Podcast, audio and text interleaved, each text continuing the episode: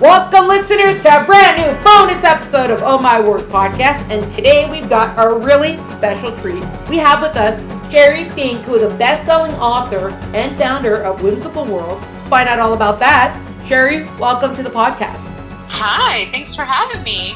We are thrilled and delighted, which probably fits into Whimsical World, but we will discover all about that. So we always start with the origin story of how did we get here? That you become a best-selling author, you're going to be a founder of Whimsical World. What's the story behind all it? Well, when I was a little girl, I wanted to be a writer, a teacher, a mother, a princess, and a mermaid. I have the best job ever. As a children's author, I can do all of those things at one time and often do. True. But I wasn't always on the straight path. I, of course, I wrote a lot as a kid, but I was very focused on climbing the corporate ladder and doing well in school. And eventually, once I got to the top of the ladder I was climbing, I realized it was against the wrong wall. And when I was going through this time of soul searching, like if I'm not this person, who am I? Because I'd invested so much of my time and my life into my career career, like over 12 years, I had a gift of adversity. Hmm. And I think a lot of people can relate to it. I was actually being bullied by another woman, and I didn't know how to handle it. I did not handle it well at all. I was driving to work one day and I was crying and I had tried everything. Nothing was working to make it better. And I just said, Help me. I will do anything. And then I had this light bulb moment of an idea about a rose that grows up in a weed bed and because she's different thinks that she's a weed. And then that story wrote through me in the car. I was driving to work. Luckily, I had lots of stoplights because I was writing on the back of an envelope with a mini golf pencil car. Every stoplight, I was like feverishly writing everything down, just trying to capture it. Something like that had never happened to me before. When I got to work, I was like, wow, that was weird, but awesome. But I'm not going to tell anybody about it because what will people think? So I just put that away and more than a year later, I pulled it out of the drawer and I decided, you know what, I'm going to do something with this. And I was terrified and I had no idea what I was doing, but I did it anyway. I self published it. And once I released it, two weeks later, it became a number one bestseller on Amazon. Then it stayed at number one for over 60 weeks. Wow. And it changed everything in my life. So many follow up questions. wow. First of all, you're talking about 12 years corporate ladder. I guess you were not pursuing being a princess and a mermaid during that time. No, not at all. you, Sadly. You, you graduated, you kind of did the college thing, and you just went into like the regular workforce, nothing to do with creativity or writing or no. anything. No, not at all. I was doing marketing and for technology brands. I don't know, just very different environments. I called myself the corporate robot. Oh. If you needed to get it done, I was your girl. But that didn't really fit me. when everyone's going to look next and they'll go to your website and they'll see your picture with whatever color hair you have that day. And they'll see that like yeah how did why was sherri yeah.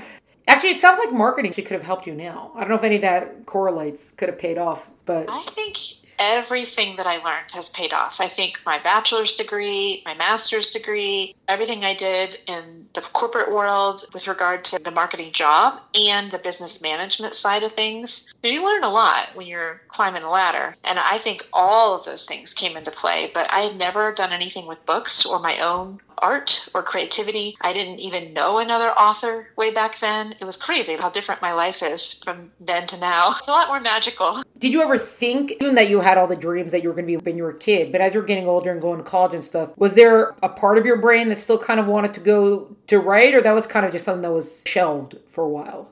I really wanted to do it, but I was too afraid. I think if I hadn't been pushed, because I was in a pretty cozy nest, I had worked my way up, I had done pretty well for myself, and I was pretty well respected too. And it's really hard to leave when you have that. If it hadn't happened exactly the way that it did, who knows if I would have had the courage. It happened the way it was meant to. Right. Your rose and your weed, it sounds a little bit like the ugly duckling. Is it similar to that, but just with a rose and weed? Um, a little bit, but the message is really about finding other roses who can appreciate who you are and aren't ah. competing with you. Eventually, the book was actually adapted into a play. It was oh, really cool. Yes. I got to see it performed. I flew to Nashville. I took my mom to the premiere. It was amazing. And in the play version, obviously there's a lot more roles than in the book. Yeah. Um, so you have to make a lot more roles for a lot more children. And we didn't want the leads to be wrong. You know, nobody wants to be the bad guy. So we actually made them have a realization that they were just misguided. So at the end mm. of it, in the play version, the gardener actually goes back to the weeds. And once they show that they've learned their lesson and they actually care about the little rose, she brings them into her garden too. So she lets so, the weeds take over the garden.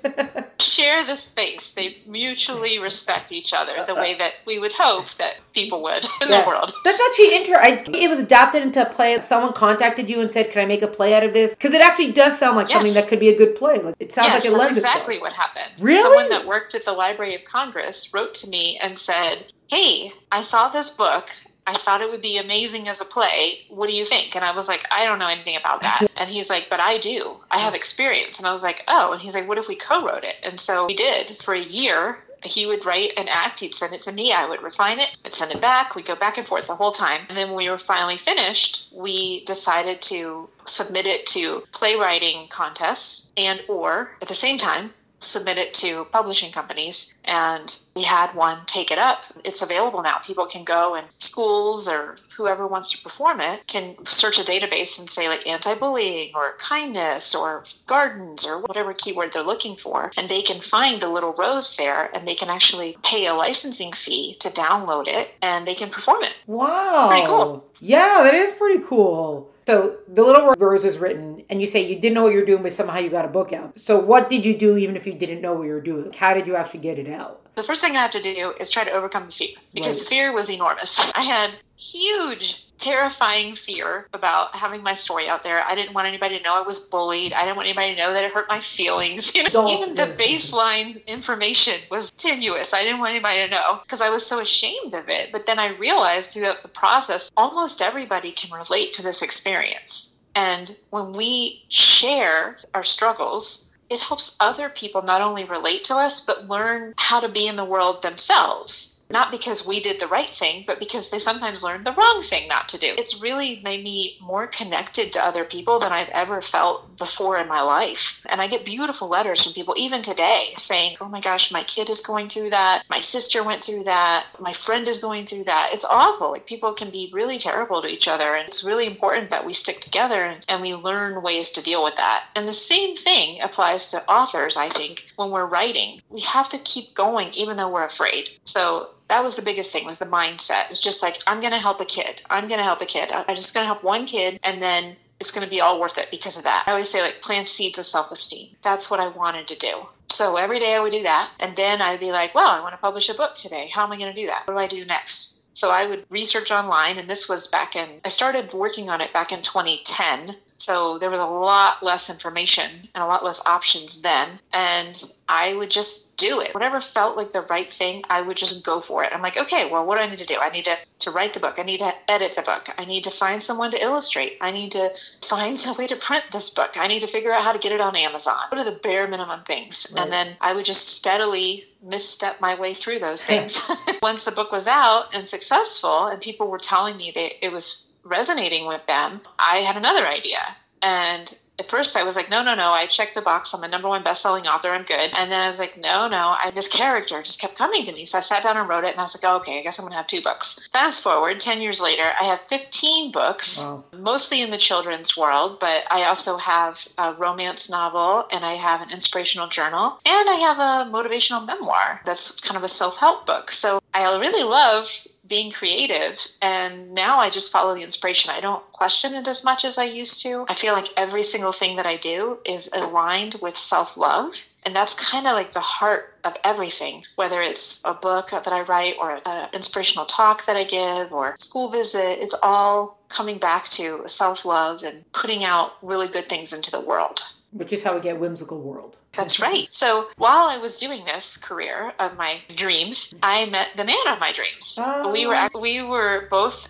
asked to come to a school on an author festival day and i think there were like 20 22 authors and we were two of them and much much later once we were engaged he told me i knew that day that i was going to marry you what i didn't know then But anyway, my husband is a successful children's author as well. His name is Derek Taylor Kent. And so we decided to combine both of our imaginations and our brands and create one bigger brand and grow from there. And we call it Whimsical World. And our mission is to inspire and delight kids of all ages while planting seeds of self esteem and high achievement. And so everything we do falls under that umbrella and branched out. We not only have books, but we have some merchandise like lunch boxes and lip balms and magnets and enamel pins and I just love it. All the things that I was oh one day when I was at Comic Con years and years ago and I was like, wouldn't it be cool to one day have my own lunchbox? Well now I do. Yay! When you get your own lunchbox, you have arrived.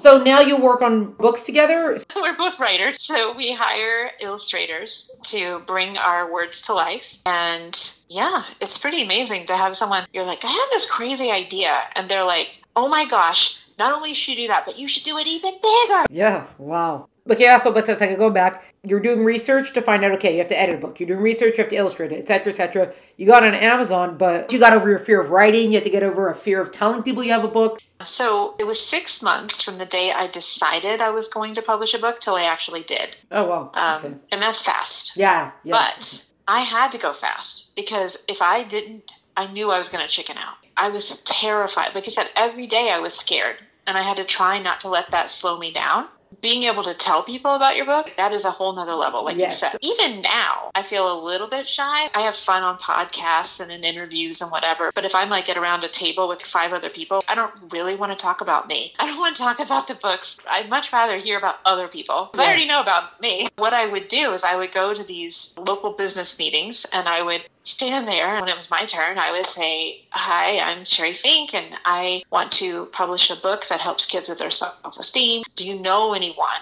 who might know anything about this process? My knees would be shaking under the table, but I would ask. And then I would go on to LinkedIn and I would, back in my corporate career, I've always been a connector. So, like, if I find out that you love the Met and I know someone who works there and you're going to be in New York, I would be like, oh, let me introduce you to my friend. And that's just naturally who I am. I've always had fun bringing joy to other people that way. So I never asked for anything in the corporate world. So when I was about to do this project, I reached out to people and I was so scared because I didn't want to be a burden on them or make, yeah. have expectations of me or whatever. But I reached out because I was so passionate about helping kids. And I said, This is what I'm trying to do. Do you know anyone who might know something? About this or has done this before? Do you know any other authors? Do you know any other children's authors or, you know, anything? And I had a few people write back and say, oh, you should meet my friend so and so, or I think I know someone who knows someone. And I would talk to those people. I would ask for 15 minutes of their time, and I was very strict about it. I didn't want to make them feel like I was taking advantage of them in any way. And I would say, what did you do that worked? What did you do that didn't work? What would you do differently?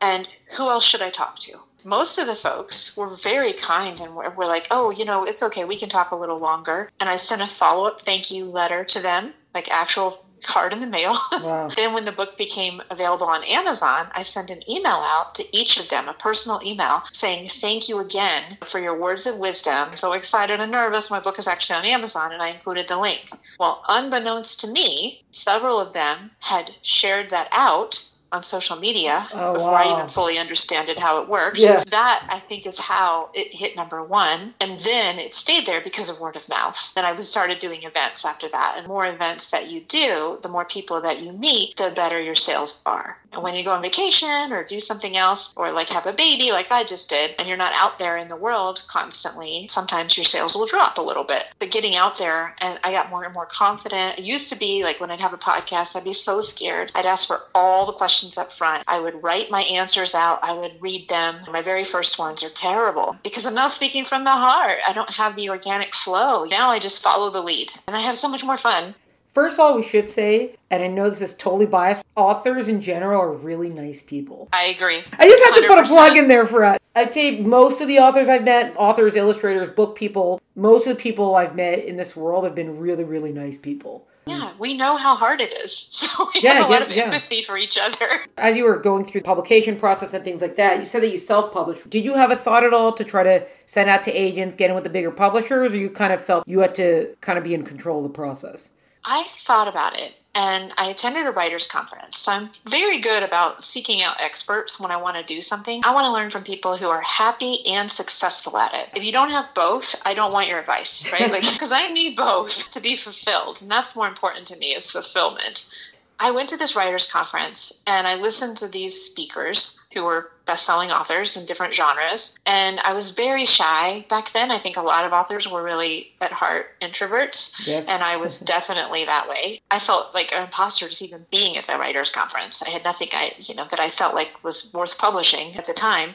And i would ask people off stage after their talk, just the two of us, if you had to do it over again, what would you do differently between the two of us? And right. they would always look over their shoulder and they would say, I'd do it myself. Huh. Some of them were in the process of buying back their rights. Some of them were mired in lawsuits about things with their publishers. And ah, it was a mess. One had an opportunity to do a TV series, but the publisher killed the deal. And like, it was just like ugly, ugly, ugly mess. Oh. And I was thinking, you know, I didn't go through all this corporate nonsense just to be in more of that. Yeah. Like, and I really, honestly, I was very afraid of rejection. It's like, well, what if the agents don't see my vision? What if they illustrate it in a way that isn't my vision. I really wanted to have creative integrity. It was like the first big thing I was putting out into the world, and I was willing to take the risk. As a kid, I was very creative. I was always making up my own little stories and illustrating my own books, and I had all these little businesses. That I would make things and try to sell to my neighbors, and just I was very entrepreneurial. And I thought, you know, I kind of feel like it's in my blood, and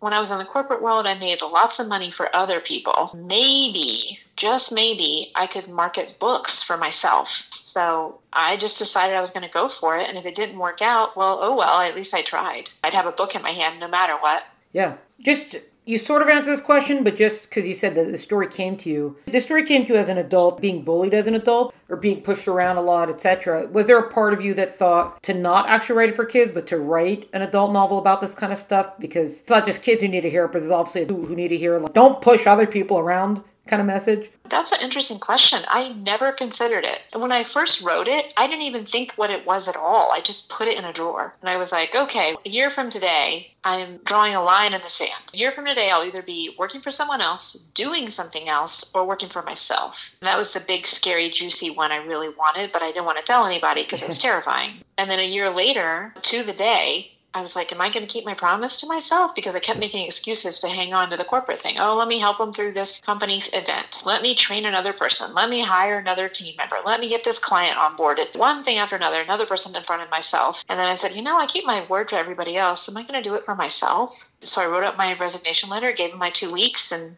off I went. And I attended a conference, I guess two or three weeks after that. And the very first person I met talked to me about writing, and she was talking about her writing. And she's like, "What do you write?" And I was like, "Oh, I'm not a writer. Yeah, I write business and marketing, boring stuff for the company that I'm not at anymore." And she's like, "No, no, no, you've got more." And I was like, Well, I do have this little story in a drawer. She's like, Tell me. So I told her what I could remember about the little rose. Now, keep in mind, this had been more than a year since right. I wrote it in the car. And she said, I just got goosebumps. You have to do something with that because my grandchildren need that message. And that's when I thought, huh. maybe it's a children's book. And that idea was so tantalizing to me because as a kid, that's what I wanted to do. And the fact that I could probably help somebody too so that they wouldn't go through all the drama that I went through as an adult if they had the seed planted as a kid, I thought, oh, man, wouldn't that be juicy good if I could do that? What if I could really do that? And every day I would just get in touch with that feeling. And I was like, I'm writing a children's book. That's what it is. It's a children's book. I never even considered. The fact that you stuck with children's book, it wasn't even a second thought. It was just, I know you said you had other books, but it seems like the bulk are children's books. So it's just because once you were there, you're like, yeah, this is it. I think I'm really an eight year old girl. I, I, see the world very much through my own childhood eyes. And I've always been able to do that. And I've never really valued it. I've always kind of been like a Pied Piper for kids. They've always been interested in me, even when I was scared of them. So now it all makes sense. I think once I started going to doing school visits and things like that, it depends on the grade level, but some kids will raise their hand in front of an auditorium of 800 people and tell you that they are bullied. It's amazing. The courage that they have. I could never have done that. I was an adult afraid to tell somebody. Yeah. but once I started feeling their heart, I was just this is where I'm supposed to be. I never questioned it. I just had another idea and another idea. And then I made a board book for kids and I wrote concept books like alphabet and counting books. And yeah. I just really want to help kids and adults too. I have a special place in my heart for women. I do a lot of talks for women empowerment groups and young women empowerment groups like Girl Scouts. I really want to make a difference. I want people to know that they can make a difference. I think that is the key message. I, I as a kid, thought I was just too small, grew up in a rural town, all these big, crazy dreams. And people were like, why do you want to do that? now I'm just like, you could do that and more. Just feel at home in it. Right. Well, here's the question Do you wear your different color wigs when you speak to older audiences, or is that only for younger audiences? Typically, it's only for the youngers, but sometimes I get a special request. Really? a, oh, yeah. I had a request. It was the South Bay Business Women's Conference. And they were like, "Oh yeah, you have to, you have to wear the pink hair. You have to." And I was like, "Oh my gosh, I'm attending the conference all day. I don't really want to call that much attention to myself." So I literally had brown hair all day, except for when I talked, and then I had the pink hair, and then I changed back out of it. That's funny. When I showed up for the American Association of University Women, they were like, "Where's the hair?" Bright colors are exciting, even as adults. That's the moral of that story. Yeah. When I first started out, I wasn't doing that, and someone dared me to wear one to an event one day for a PBS SoCal, and I was like, okay and i was so embarrassed but i was having such a fun day like it's early in my career i only have one book out and they were like you know hi hi everybody's saying hi to me and i'm like okay and i go to the bathroom and i'm washing my hands i glance in the mirror i'm like holy cow i'm fabulous forgot And then people were like, well, what colors are going to be next time? I thought, oh, well, maybe I should try some more wigs on. Yeah. I end up having more fun. So it's just kind of become my thing. When you go to school visits, do you always take the little rose with you, or do you sometimes take other books, or that's kind of what you center your visits around? I take one of all of the books right. and I display them on a table. And at this point, my husband and I have 30 books between the two of us, so it's oh, a wow. large table. What we do is structure the talk, no matter what the group is, if it's a school or a grade level or whatever, we structure the talk for that particular audience. So, of course, our origin story doesn't change. We may give more details depending on how old the folks are. But if there's an anti bullying message that they want, then I focus on the little rose. If the message is about dealing with change and adaptability, then I focus on the little gnome. If the message is about becoming a writer, then I focus on author life and all the cool things that you can do in addition to the process of how an idea becomes a book. So it just depends on the audience, but I always acknowledge the little rose because so many people resonate with it more than any other thing I've ever done. It's always just going to be the crown jewel. I mean, there might be another one, but it seems like that's just your crown jewel. Yeah. For the princess. There you go. Just a kind of technical question. It seems like you and your husband, you're taking care of all your own writing, editing, publishing, etc. But are you stocking everything? Do you only sell through Amazon? Where they stock stuff for you? Technical thing. What do you do with all your stuff? So my husband has a little bit different situation. His is more of a hybrid because when I met him, he was already traditionally published. So okay. he has a multi-book series called Scary School through mm-hmm. HarperCollins, and then he has a bilingual picture book called El Perro con Sombrero through Holt Macmillan. Those books are handled completely separately from us by the traditional publisher. Yes we still sell them at events, but we have to buy them as a distributor type situation. Yes. With our books that we produce, that we publish ourselves, we own them 100% outright. So we don't pay someone to do that for us. We are the ones who do the fulfillment, the inventory, all of that, which is a lot. Yeah. Know, that's why it's our focus, our business. We warehouse them ourselves and then Amazon requests them need this many cases of this title or whatever. We get an order every Monday. We ship to Amazon and then they fulfill to the customer. Every Monday? Our, every Monday. Good for you. Yeah, it's a lot when you go on vacation and everything. It's tough, but it, sometimes it's a small order too. It depends on the time of year. And when you have a yeah. book release too. When you have a book release, then it's like big ramp up and we do two to four releases a year. So, depending on what's going on and how complicated the process is, it's been more complicated with the pandemic for sure. But with our wholesale customers, we ship direct to them and then they sell direct to the customer. It's basically how it works. You're your own warehouse, your own distributor, your own everything. You got to take care of all that. Yes, but we do also work with a distributor. We yeah. have one now, but we just started working with them. So we're trying that out as well. We try a lot of things. You're not gonna know it works, I guess, if you don't. That's right. That's gonna be the next book, is the business book of all the stuff that worked for you, so everyone else can get info on that. You know, I've thought about it. Oh. I, I honestly think that it would expire before it was even printed. That's a good point. It is always yeah. changing. That yeah, I mean that's one of the fun things about this career is that consumer behavior is always evolving, and especially as someone who writes for kids, I mean they grow up, so right. you have to constantly come up with new things for the older kids or find new audiences with the younger kids. You know, keeps it dynamic. You never get stale. Oh yeah, that's true. Well, just actually to quickly ask, you said you have a romance out. That's an adult novel. Yes. Okay. Was there anything particular about the difference of going from writing picture books to writing a novel that was like, oh my goodness, this is not what I thought it was going to be. This is harder, easier, anything like that, or just you know, it was I mean? so hard. Yeah, it was so so hard. So many Yes. words. I- the cool thing about it was that when you're writing for children of a certain age, you're kind of limited in a way. You don't want to put too many big words in. I like to put stretch words in. I write above the vocabulary list, but you don't want to write too far above it, right? And the cool thing about my children's books is they have social emotional learning messages woven into the story. So the child, as they're reading, is learning something special about themselves through the eyes of the character. And it's happening on a secondary level. So they're not even realizing that it, they're getting a message. With the, the romance book, I wanted to do the same thing. But when I first started writing it, I was like, what is this? You know, like, this is not for kids. And it was so much harder to finish it. I mean, I'm a procrastinator anyway when it comes to editing and things like that. But man, with Cake in Bed, I had to basically say anything in my life for six months, really hardcore, a little bit more than that total. But I said, for this next six month period, in order to get this book done, if it doesn't involve my book, my body, or my business, so if it's not writing this book, or going to the gym and taking care of myself or something to do with a business like speaking or invoicing or you know whatever doing interviews that kind of thing then i'm not going to do it. And i literally only mm. did things that related to those three areas of my life for six whole months. And it was hard. I turned down opportunities. Someone wanted me to go to egypt with them and i wanted to go but i was like no no no no. I got to finish this book. I committed to the deadline Wow. the publication date and there's no way i was not going to do it it was a lot harder. I have massive respect for people who write novels regularly. It's just, oh my goodness. Even the editing process, so Yeah. much harder.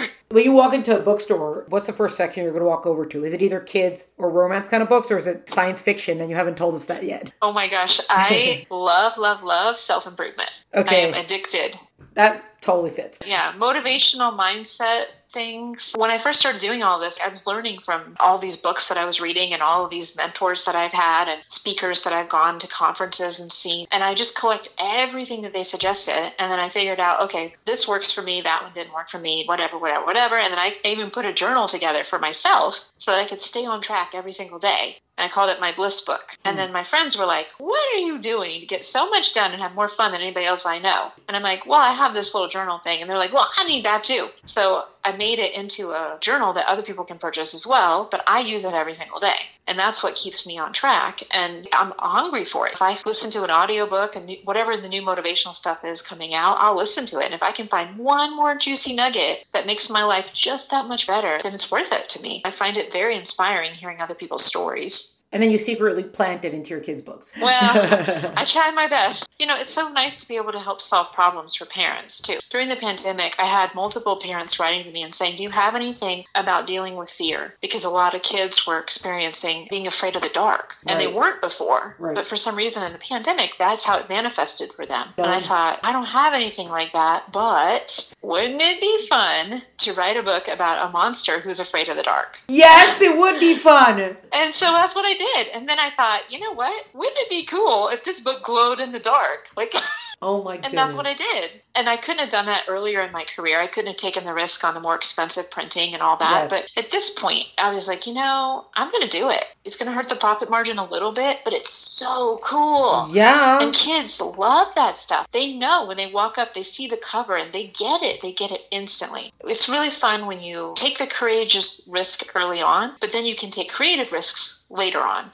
It makes it worth it. You just build, build, build, build, build. An advantage of being in charge of the whole process means that you were able to take that risk because you thought of it, so you were able to do it. You don't have to convince anybody of it, only yourself. Yeah, and I think for me, if I could share something I've learned along this way, it's so much easier to take these risks when you're not in debt. When I first started out, I didn't know that. I was still learning how I wanted to operate my life and my business. But now we run completely debt free. When we do an event, we pay in cash. It's already paid for. So I don't have to stress. I don't have to sit at the table and be scared that we're not going to make back the investment to pay it off because it's already done. So it's an abundance mindset, just saying, like, oh, I've already invested the money. Now I can just be here and be present with my fans. I can have fun. It changes it. And I think the same thing is with the books. I didn't know this when I started out either, but when you don't have a lot of attachment as to whether someone else loves it, more people love it. It's just the energy is different about it. They're more attracted to it because you're not so dependent upon them approving you. Yeah, it's true. Well, that's also an advantage you have having creative control of it. That you're not trying to make a lot of other people in a publishing house or whatever happy about it. Yeah, and I'm willing to take the risk. If I believe in the project, when you have 15 books, there's inevitably going to be some that don't sell as well as others. Maybe it's for a, a narrower niche, maybe it's a different genre you're not used to writing in. Maybe people just don't love that whatever that animal is as much as other animals. Whatever. but it doesn't really matter because I'm creating it for me. I love it and I want that message out into the world and it's available now. And I think as authors too, sometimes at least I did when I first started out, I was just very, very focused on that printed book, the hardcover book. But now I see the whole life cycle of the book. So it's not only the hardcover, it's eventually, if I choose to, a paperback, it's the audiobook. We create video books of our children's books. There's mm. income opportunities in a lot of different channels that I think sometimes we overlook, and maybe they're not as tremendous as the printed book, but there's still there's still monthly income that's coming in that's enabling you to create more books to get out into the world. It's very true. So much good stuff here. I'm so glad we're speaking. well, even with all that, we do have to wrap up. So we always wrap up with a fill in the blank question of I really like it when. Writers, editors, publishers, books, series, stories, whatever. Anything story related, do X, and I really don't like X. So how would you answer or fill in the blank for each of those parts? I really love it when authors and illustrators share from the heart their success stories. I find them mm. incredibly inspiring and I can't get enough of them. Every time I see someone doing something cool, I'm like, oh, if they can do it, maybe, maybe one day I could do that too. And I think there's a lot of hunger out there for those kinds of messages that are really, they feed us, they nourish us yeah. along the journey. Except at a certain point, I had to stop because I was like, stop looking at the one hit wonders or the overnight wonders because that's not realistic. That's right. I've been doing this for 11 years now. And then how would you do I really don't like one or anything? I really hate it when other people say, Can I pick your brain? Oh. it is like the worst phrase ever. People don't mean to, but it comes off very entitled to me. Yeah. You know, I've worked so hard to learn the things that I've learned, and right. I would never walk up to somebody and be like, Can I just take those things from you? Well, it's different. Can I have advice on this versus like, just give me the ideas in your brain? Right, right. You want to help people. And yeah. early in my career, I spent hours and hours helping people, but I found that they don't always take the advice and it's so frustrating because it takes time to understand what someone's unique situation is and what yeah. their goals are because not everybody wants to run a business like I do. Some people they just want to have a book out on the side that's out there and kind of let it be their hobby. Some people don't want to make it their whole lifestyle. So you kind of have to understand really what their goals are before you can recommend something to them and that takes time and energy and focus and people want the quick now thing and it's just not there and at this point in my career I, I can't afford to spend hours and hours on the phone with random people all the time. I need to focus on my family and my growing my own business and getting my own writing done, which is increasingly difficult. The more books you have, it's kind of like planting a garden. The more flowers you have in the garden, the more time you have to spend taking care of them. It just creates less and less of windows. So I prefer that people do not approach me and say those things, even though I know they're well meaning. Uh, just to clarify, you said that it, the writing gets more difficult. You're not saying the writing itself, just the time for writing. It's more difficult to the find. Time. It. Yeah, okay. Yes, making the time. Because like every book I have is like a child. I have to look after that that child. I have yeah. to remember to talk about that child in public. I have to nurture that child. I have to put that child into reprints and pay for it to go to college, you know, like all those things. And then I also have my own child now. I have a brand new baby. So, you know, life is really full and it's juicy good. And it's a matter of, of figuring out that balance over time. And I'm navigating that journey. And that's why I love other authors' stories because I have a friend who has five kids, was in the army, and publishes multiple books a, a year, wow. novels. I keep thinking, you know what? If she can voice record her rough drafts in the car, commuting and dropping kids off places, there's no excuse for me not being able to get my book done. Yeah, wow, good for her. That's why those stories are so important. Put you in perspective. And, you know, we have a whole catalog of stories like that, talking to a bunch of different people. After this, everyone could go back and listen to all the other amazing people we've spoken to. With that, Sherri, thank you so much for sharing your story. Thanks so much for your time and thanks for being on the podcast today. You're welcome. I had a great time. Thank you. This was a bonus episode of Oh My Word podcast featuring best-selling author Sherri Fink. To find out more about Sherri and her work, please visit the link in the episode notes. To find out more about Oh My Word podcast and to keep track of all the great stuff we're up to, please follow us on Instagram at Oh My Word podcast and check us out at el10about.com. Music is by Tim Burke. Thank you so much for joining us. Catch you next time.